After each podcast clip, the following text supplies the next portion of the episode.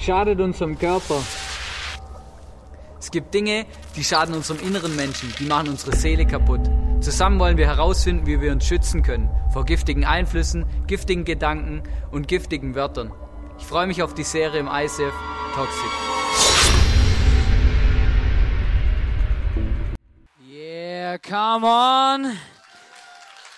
Hey, ob ihr es glaubt oder nicht, das habe ich erlebt. Und das war so unbeschreiblich, oder? Und ich hoffe, man sieht es mir nicht an. Oder manche haben mich gefragt, Johannes, bist du ein bisschen müde, oder? Seit ein paar Tagen schon in Zürich. Gestern waren wir noch auf dem Church Training Day, oder? Das war ultim, das war genauso interessant, das war unglaublich. Und ich bin körperlich vielleicht etwas müde, ja? Aber geistig, so innerlich, bin ich voll aufgetankt. Und ich habe richtig Lust, wieder Kirche zu bauen und wirklich hier in der Region auch Menschen zu erzählen und ihnen zu zeigen, hey, guck mal, das ist der Gott, an den glauben wir, dafür gehen wir, dafür stellen wir jeden Sonntag hier auf und dafür wollen wir einfach wirklich jeden Sonntag Vollgas geben. Und wollte euch das zeigen, auch wenn du vielleicht jetzt sagst, hey, ja, es sieht ja ganz interessant aus, oder ist vorbei, oder es kann eh nicht mehr ändern, oder es ist Geschichte. Geschichte ist ja grundsätzlich auch gut, aber es ging auch Sachen, die liegen vor uns. Und zwar ist schon klar, was nächstes Jahr passiert an der Konferenz. 2016 gibt's wieder eine Konferenz. Und zwar wird es das 20-jährige Jubiläum sein vom ganzen ICF-Movement oder die ICF-Bewegung. Wir werden 20 Jahre alt und es ist unglaublich, wer da alles kommt. Oder da kommt Planet Shakers und dann der Pastor von Planet Shakers kommt auch gerade noch mit, oder, zum Preachen. Dann kommt Matthew Barnett, Bill Hybels kommt, unglaublich. Und du hast die Möglichkeit, bis heute noch ein Ticket zu kaufen für nächstes Jahr 2016 mit 35% Rabatt. Und ich stand so da in der Konferenz und habe gedacht, ja, das muss ich euch unbedingt sagen. Weil sonst kriege ich nachher wieder den Frack voll, oder? Wieso hat uns das keiner gesagt, oder? Ich habe es gesagt, hey, ihr habt jetzt die Möglichkeit, ein Ticket zu besorgen, wo 35% billiger ist als normal. Und um euch ein bisschen einzustimmen und heiß zu machen, schauen wir uns jetzt gleich den Trailer an für nächstes Jahr. Wide Open Space ist leider nicht heute unser Thema, aber es war mir trotzdem wichtig, euch da mit reinzunehmen und euch spüren zu lassen, in was für einem genialen Movement wir eigentlich zu Hause und unterwegs sind. Das Thema von heute ist Toxic. Wir haben ja die letzten paar Sonntage schon über Toxik geredet. Vielleicht bist du heute das erste Mal da und warst die anderen Sonntage nicht da. Es ging um giftige Einflüsse in unserem Leben. Es ging um giftige Gedanken, die uns vielleicht verseuchen. Es ging um giftige Wörter, die unser Leben kaputt machen, die vielleicht sogar jemand über unserem Leben ausgesprochen hat und unter denen wir heute noch leiden. Und heute wird ein Guest-Speaker da sein. Wir machen eine Interview-Message heute. Mit einem Mann, der für mich irgendwie so das ganze Thema und alle drei Themen von den letzten Sonntagen zusammenfasst. Ich glaube, er hat giftige Einflüsse in seinem Leben erlebt. Ich glaube, er hat giftige Wörter in seinem Leben erlebt. Ich glaube, er hat giftige Gedanken in seinem Leben erlebt. Und er möchte uns heute auch erzählen, wie er damit umgegangen ist, was er erlebt hat und wie Gott ihn auch da befreit hat. Und ich möchte starten mit einem Bibelvers, den ich aus meiner digitalen Bibel vorlese. Und da steht in Galater 5, Vers 1, also steht in der normalen Bibel mit Seiten auch, ja? Zur Freiheit hat Christus uns befreit. Bleibt daher standhaft und lasst euch nicht wieder unter das Joch der Sklaverei zwingen. Und darum geht es mir, und ich glaube, das ist wie so ein Bibelvers, der über der ganzen Serie steht. Hey, ich glaube, es gibt Dinge in unserem Leben, die dürfen wir loslassen, die dürfen wir hinter uns lassen, weil Jesus wünscht sich, dass wir in so eine Freiheit reinkommen, in so einen Frieden. Und genau darüber wird Marcel uns berichten. Begrüßt mit mir auf der Bühne Marcel Quirici. Marcel, cool, dass du da bist. Komm hoch. Sehr cool. Super. Wir haben alles organisiert, es kommen gleich noch Wasser und Gummibärchen. Ich wollte es schon immer mal, ich habe das immer gedacht, hey, bei Wetten, das, oder? Das ist so lässig. Jetzt immer, da kommt immer so ein hübscher Stuart, oder? Und dann gibt's Gummibärchen. Will jemand eins? Oh, sorry. Also ihr könnt den Lars fragen, vielleicht gibt es nachher an der Bar oben Gummibärchen. Marcel, schön, dass du da bist. Ja, ich wollte gerade fragen, wie heißt du, aber das wissen wir ja schon. Aber vielleicht kannst du uns ja ein bisschen was erzählen, so über dich, über deine Person, deine Familie und wo kommst du her und was machst du so? Also wie gesagt, ich bin der Marcel Quirici. Ich wohne zurzeit in Sevis. Wer kennt Sevis? Das ist im schönen Prättigau. Wenn man von Langwart Richtung Davos fährt, das erste Dorf links auf 1000 Meter Höhe. Und dort leben wir. Wir, das ist meine Frau und ich, wir haben 4 Kinder, sind 28 Jahre verheiratet. Und 3 von unseren Kindern sind bereits schon wieder verheiratet und wir haben schon ein Enkelkind. Und das ist, das ist eine meiner größten Freuden überhaupt, das erleben zu dürfen. Das war für mich, das ist die Erfüllung des Psalm 128, dass ich sehe Kinder meiner Kinder und Frieden über Israel heißt es dort, ja. Cool, hey, unglaublich, dass so viel erlebt. Ich habe deine Geschichte gesehen auf im Fenster zum Sonntag. Da kann man das auch nochmal nachschauen. Und auf YouTube hast du auch einige Male deine Geschichte erzählt. Und das hat mich wirklich ein bisschen beeindruckt. So, du hast jetzt wirklich so verschiedene Dinge erlebt, Adoption und Gefängnis und Drogen und unglaublich. Erzähl uns doch ein bisschen einfach wirklich deine Geschichte, weil ich glaube, die meisten kennen das nicht und haben es auch nicht gehört. Und dann schauen wir uns noch ein bisschen an, wie du so mit giftigen Einflüssen umgegangen bist. Okay, ich bin am 8. Januar 1963 geboren in Schönenwerth im Kanton Solothurn in eine, sagen wir, italienische Familie hinein. Und ja, mein Vater hat dann nach 8 Monaten rausgekriegt, dass meine Mutter von einem anderen Mann schon ein Kind hat. Und dann wurde er so zornig und hat sie weggeschickt. Und so bin ich dann mit 8 Monaten zu meinen Großeltern gekommen und bin bei ihnen aufgewachsen bis so 3,5 Jahre. Und dann hat es dort auch Probleme gegeben und so bin ich dann zur Adoption freigegeben worden. Und dann hat mich eine Familie Bader in Untersiggenthal, das ist im Kanton Aargau, in der Nähe von zwischen Baden und Brugg, würde ich sagen. Und dort bin ich dann aufgewachsen, also bin ich adoptiert worden und habe meine ersten Sachen dort erlebt. Ja. Und durch diese Trennung von meiner Familie war ich sehr rebellisch und ja, ich habe einfach viel Scheiße gemacht, sagen wir mal so. Also du hast quasi in den ersten 5 Jahren deines Lebens 3-mal die Familie gewechselt. Ja, das ist genau. Richtig, oder? Ja. Das ist irgendwie krass, ja. Ja, und aus dieser Situation heraus habe ich einfach früh angefangen zu stehlen. Also wenn irgendwo ein Auto stand und das Fenster so weit offen war und Zigaretten darin waren, habe ich die geklaut und habe die nachher auch geraucht und so im Versteckten und habe auch einen Freund gehabt, der ein paar Jahre älter war und so haben wir immer wieder geraucht und Alkohol getrunken und so weiter. Also mein ersten Rausch war damals schon mit ungefähr 8 Jahren, mit Bier halt, ja. Und so bin ich irgendwie immer mehr in diese Sucht reingerutscht. Wir haben dann auch in der Schulzeit Mittwochnachmittags nichts Besseres gewusst, als uns zu besaufen und irgendwo im Restaurant rumzuhängen. Wir haben geflippert und gejasst und was weiß ich nicht alles und halt einfach, ja, so bin ich in diese Sucht hineingeraten, immer mehr mit Rauchen, Alkohol. Mit 14 Jahren war das erste Mal Cannabis, wo ich geraucht habe, als ich einfach irgendwo was Neues ausprobieren wollte. Ich habe einen Freund gehabt, der das gemacht hat und so kam ich da auch rein. Und von da gingen wir dann manchmal nach Zürich ins AJZ. Das war damals so eine alte Fabrik, autonomes Jugendzentrum. Dort haben wir uns öfters aufgehalten, haben uns quasi Drogen besorgt und das war wirklich mega krass, wie auf dem Markt.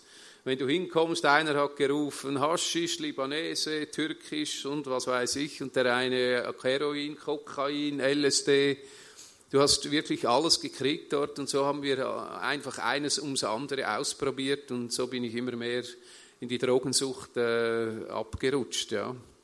Kann man nicht anders sagen. Ja, aber es war ja quasi dann nicht nur so, das waren nicht nur Drogen, die dann quasi so, und der Rest war alles in Ordnung, oder? Du hast ja quasi in deinem anderen Umfeld, bei deinen dann Adoptiveltern und so, ist ja auch nicht alles, sag ich mal, rund gelaufen oder so, wie man es sich eigentlich auch wünscht, oder? Was ist denn da eben, was, das waren ja auch eben, du hast deine Adoptivmutter dann verloren und dann auch noch auf eine schlimme Art und Weise dein Vater eigentlich und ja, wie hat es noch mit da reingespielt? Genau, meine Adoptivmutter, die ist erkrankt an Unterleibskrebs und man hat relativ schnell gemerkt, dass man ihr nicht mehr helfen konnte und so kam sie nach Hause, um zu sterben quasi und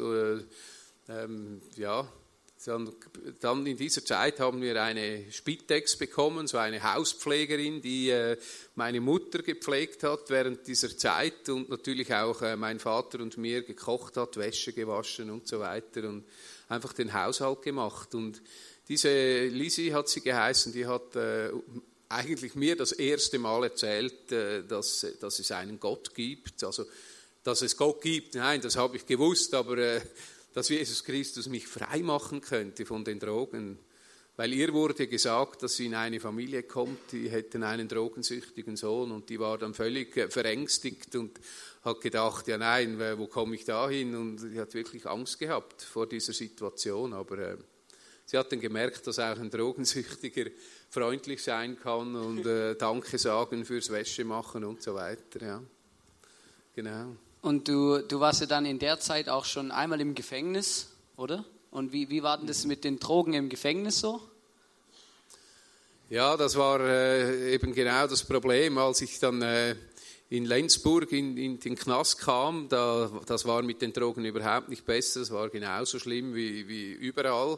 Man hat alles bekommen und somit bin ich völlig abgestürzt in der auch im Knast und in dieser Zeit, als ich da im Gefängnis war, hat sich mein Vater das Leben genommen, also er hat sich zuerst den Hund erschossen und dann sich selber und hat mir einen Brief geschrieben, dass es überhaupt nichts mit mir zu tun hätte, sondern dass er möchte, dass mir geholfen wird und ich frei werde von der Drogensucht. Und so war die Zeit im Knast für mich wirklich die Hölle. Ich habe mir geschworen, dass ich kein Tag nüchtern da sein werde. Und durch das, dass ich relativ viel Geld geerbt habe von meinem Vater, habe ich mir das reinschmuggeln lassen und habe dann auch mächtig Drogen und Alkohol konsumiert während dem Strafvollzug. Irgendwann bist du ja dann quasi wieder rausgekommen, oder? Dann was war so, wie würdest du sagen, was war vielleicht so ein Schlüsselmoment, damit du auch aus dem irgendwie rausgekommen bist, weil heute sitzt du da, du hast erzählt, du hast eine Frau, du hast 4 Kinder, du hast schon Enkelkinder, du bist gesund, dir geht's gut, du lebst ein gutes Leben. Was war so der Wendepunkt oder wie hast du den Absprung irgendwie geschafft? Ja, ja, also das Krasse war, als ich dort im Gefängnis war, habe ich wirklich zu Gott geschrien. Ich habe gesagt, Gott, wenn es dich wirklich gibt, dann holst du mich aus dieser Hölle raus hier. Und das war dann später auch gekommen. Ich habe ein Gespräch gehabt mit einem Justizbeamten und habe den Antrag gestellt, dass ich versetzt werden möchte in eine halboffene Strafanstalt. Und er hat gesagt, dass ich das vergessen könnte, weil die Wartefrist für eine halboffene Strafanstalt ist über 2 Jahre. Also somit würde ich niemals die Chance bekommen, da rauszukommen. Und dann habe ich mir wirklich vorgenommen, auch das Leben zu nehmen, habe mir die Tabletten besorgt, Schlaftabletten, sehr starke, und wollte die dann auch nehmen. Und an einem Abend, als ich von der Schreinerei, von der Arbeit zurückkam, war ein Brief auf dem Tisch und dann habe ich den gelesen und dort drin stand, dass ich versuchsweise versetzt werde in eine halboffene Strafanstalt. Und das war für mich wie ein Wunder, also dann habe ich diese Tabletten den anderen Insassen verschenkt und habe ich gefreut, dass ich eine Fluchtmöglichkeit bekomme. Im Hinterkopf war natürlich mein erster Gedanke, jetzt gehe ich auf die Kurve, ich habe ja geerbt, ich habe Geld, ich hole mir das ab und dann gehe ich irgendwie nach Brasilien oder so. Und ich bin dann wirklich auch versetzt worden, 14 Tage später in diese halboffene Strafanstalt und dort am ersten Abend war der Friseur im Haus und wir konnten da Haare schneiden und da war so ein junger Mann, der hat mich immer so beobachtet im Spiegel und ich habe gedacht, es ist was nicht korrekt mit dem und er hat mich dann zu sich eingeladen auf die Zelle, um einen Kaffee zu trinken und dann hat er mir erzählt, dass er sich bekehrt hätte im Gefängnis. Und als er das Wort bekehren erzählt hat, kam mir in den Sinn, dass ich das auch mal gemacht habe mit dem Lisi damals, als die bei uns war. Das war ungefähr 2 Jahre später und an diesem Abend ging ich in meine Zelle und habe die Bibel rausgegraben, weil in jeder Zelle gibt es ja eine Bibel von den Gideons.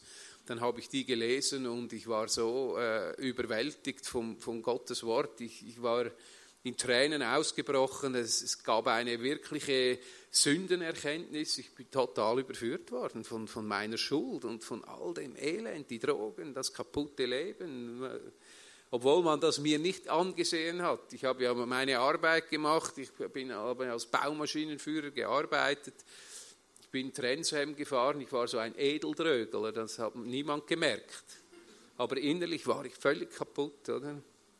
Und so war ich in dem Gefängnis und habe das erlebt, diese Begegnung mit Gott, und das hat mein Leben verändert. Am nächsten Tag bin ich aufgestanden und habe mit dem René mich getroffen und wir haben zusammen Lieder gesungen, wie ich bin frei, in Jesus bin ich frei, so alte Lieder, oder? Und die anderen in saßen, haben gesagt, ja, die sind völlig durchgeknallt, jetzt sind sie auf dem Jesus-Trip und so, und, aber... Nein, wir haben Gott erlebt und das war die schönste Zeit meines Lebens. Das war die echte Freiheit im Gefängnis, frei. Und das haben die Leute nicht verstanden. Ja, es ging dann sogar so weit, dass gesagt wurde, es wäre da eine Sekte entstanden. Es sind ja noch andere Männer dazugekommen.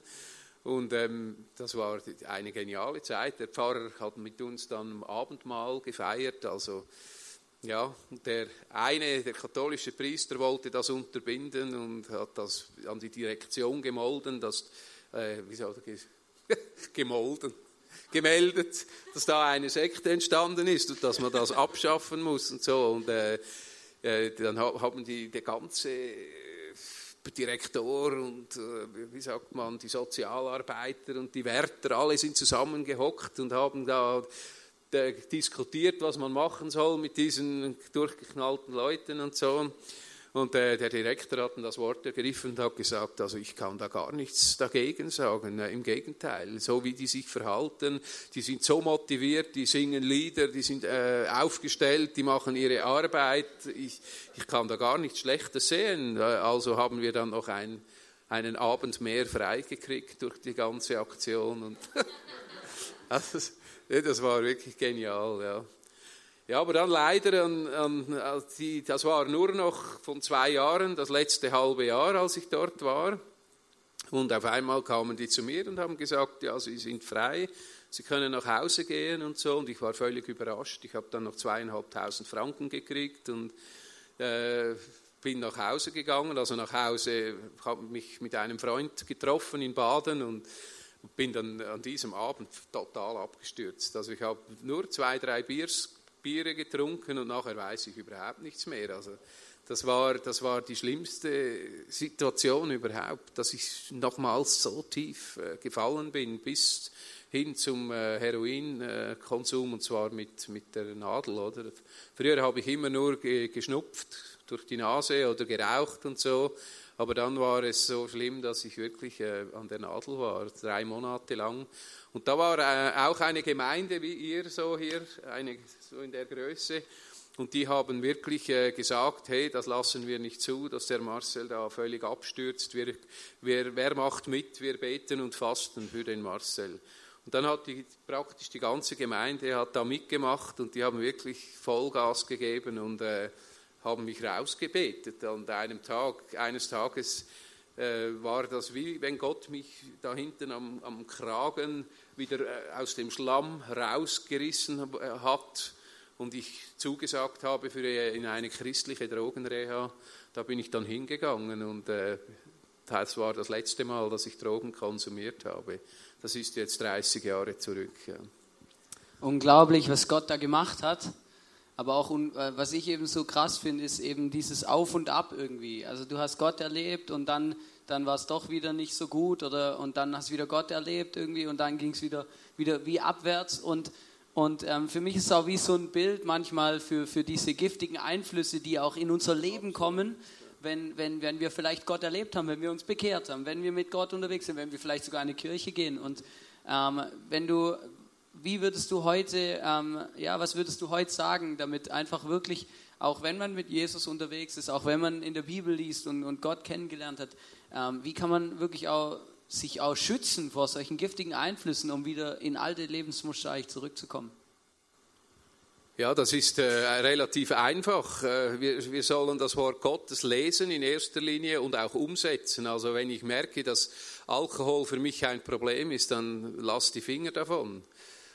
Oder habe eine gute Frau wie ich, die mir sagt, ich trinke ja heute manchmal auch noch ein Bier oder so oder ein Glas Wein.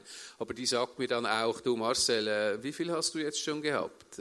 Das genügt jetzt oder so. Und dann am Anfang nervt mich das total, oder? Ich will mir doch nicht sagen lassen, was ich darf. Aber ich bin nachher so froh im Nachhinein, weil ich merke, ich wäre schon wieder auf der Kippe, dass ich irgendwie rein gerate in die Sucht, das ist relativ, das geht so schnell. Letztes Jahr habe ich beim Fischen manchmal so einen Switz geraucht, oder, die kleinen Zigarren, oder? Einfach so als Freiheitsgefühl, aber ich habe gemerkt, ich möchte schon wieder eine Packung kaufen, schon wieder Sucht, ist schon wieder, das macht Ping und du bist wieder voll drin, oder? Also das Gift ist überall, es ist in uns, es ist um uns und wenn du in die Freiheit kommen willst, dann musst du radikal werden, ja. Verwurzelt im Gotteswort. Genau. Ja, ich fand den Kommentar eben so witzig, auch mit deiner Frau eben, wo ich weiß gar nicht, eben wir hatten es da von der Geschichte, wo du gesagt hast, ja manchmal, da geht es mir einfach nicht gut und dann habe ich irgendwie Lust, jetzt mir wieder die Lampe zu füllen und dann, wie reagiert sie dann? Das finde ich eben so spannend, ja.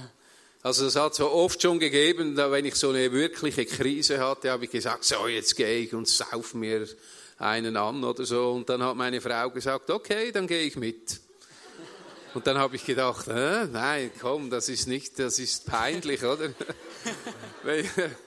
Und so bin ich dann nicht gegangen, Halleluja. Ja, ich finde es eben auch cool, das ist auch was man spürt, irgendwie auch wie ihr euch gegenseitig auch unterstützt, oder? Wirklich auch auf eine liebende Art, oder? Nicht mit diesem Zeigefinger, sondern hey, komm, wir sind gegenseitig miteinander da unterwegs und das finde ich wirklich auch richtig spannend, ja. Genau. Jetzt muss ich hier mal kurz noch schauen, ich habe noch ein paar Sachen aufgeschrieben. Genau. Was machst du heute? Was machst du, mit was verdienst du dein Geld oder mit was investierst du deine Zeit? Das finde ich auch noch spannend, was du eben, vielleicht, genau, ja. Ja, also heute, wir leben, wie gesagt, in Sevis, in Graubünden. Wir haben dort ein Einfamilienhaus gemietet mit 9 Zimmern und da leben wir und wir haben die letzten 20 Jahre schon über 50 Pflegekinder gehabt, betreut.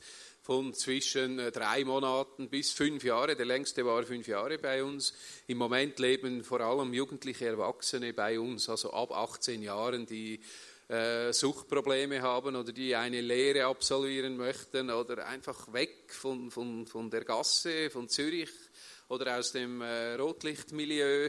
Das gibt ganz verschiedene Fälle, wo wir einfach Menschen aufnehmen und sie eine kurze Zeit am liebsten begleiten, freisetzen und wieder in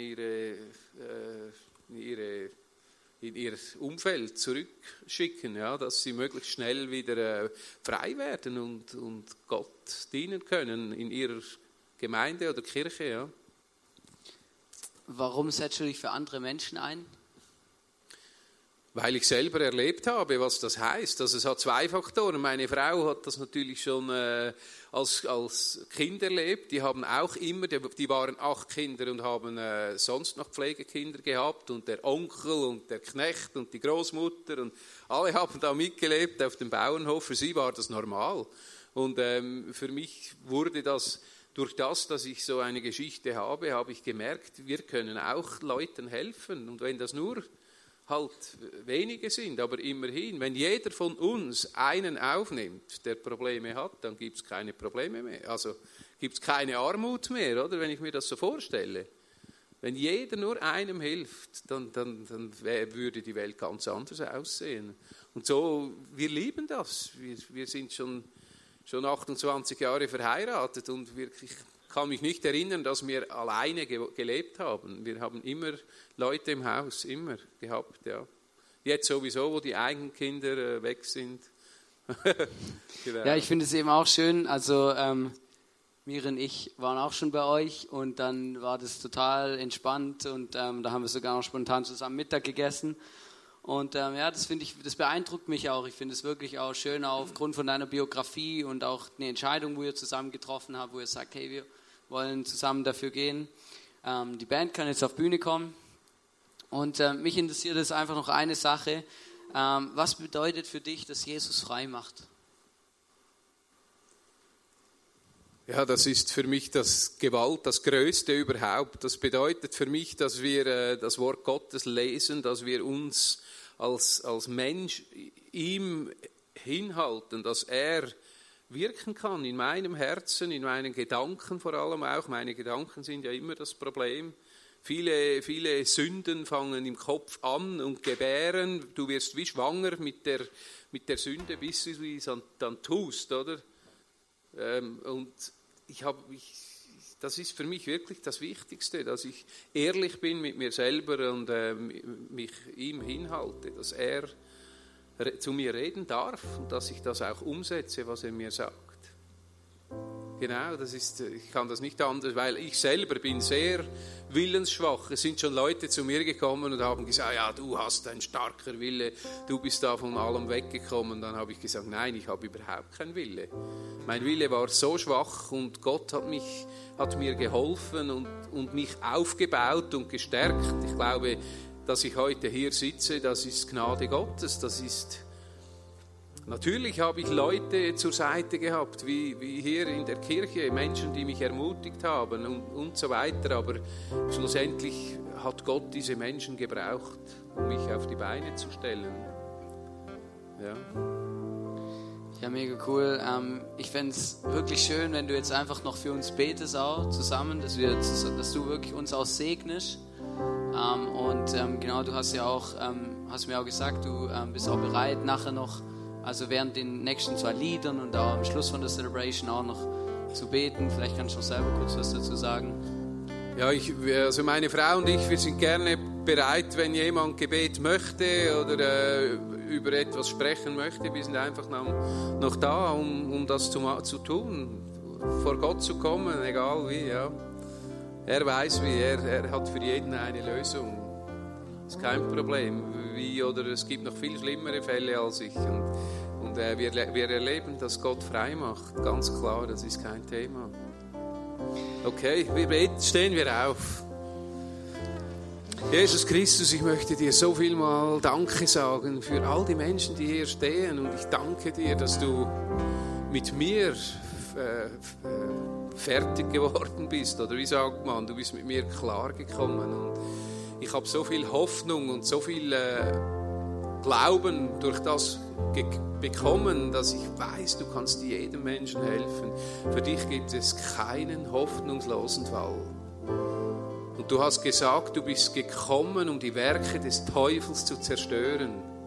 Und ich freue mich, dabei zu sein. Ich freue mich, diese Berufung, die du gesagt hast, ich gebe euch Vollmacht, auf Schlangen und Skorpione zu treten und sie können euch nichts tun. Und wir wollen das heute Abend erleben, wie du Menschen frei machst, die von Skorpionen gestochen wurden oder von Schlangen gebissen wurden. Ich danke dir, dass du gekommen bist, um die Menschen frei zu machen. in die wahre Freiheit zu führen und dass wir erleben können, was es heißt, ein Kind Gottes zu sein. Auch wenn nicht immer alles rund läuft, aber zu wissen, Halleluja, ich gehöre dir und egal was mir passiert, ich bin bei dir. Es ist so wunderbar. Ich danke dir von ganzem Herzen für jeden Menschen, der heute Abend hier ist. Und dass du für jeden einen Plan hast. Amen. Amen. Danke Marcel, dass du da bist und dass du uns bereichert hast mit deiner Story. Das ist wirklich mega cool.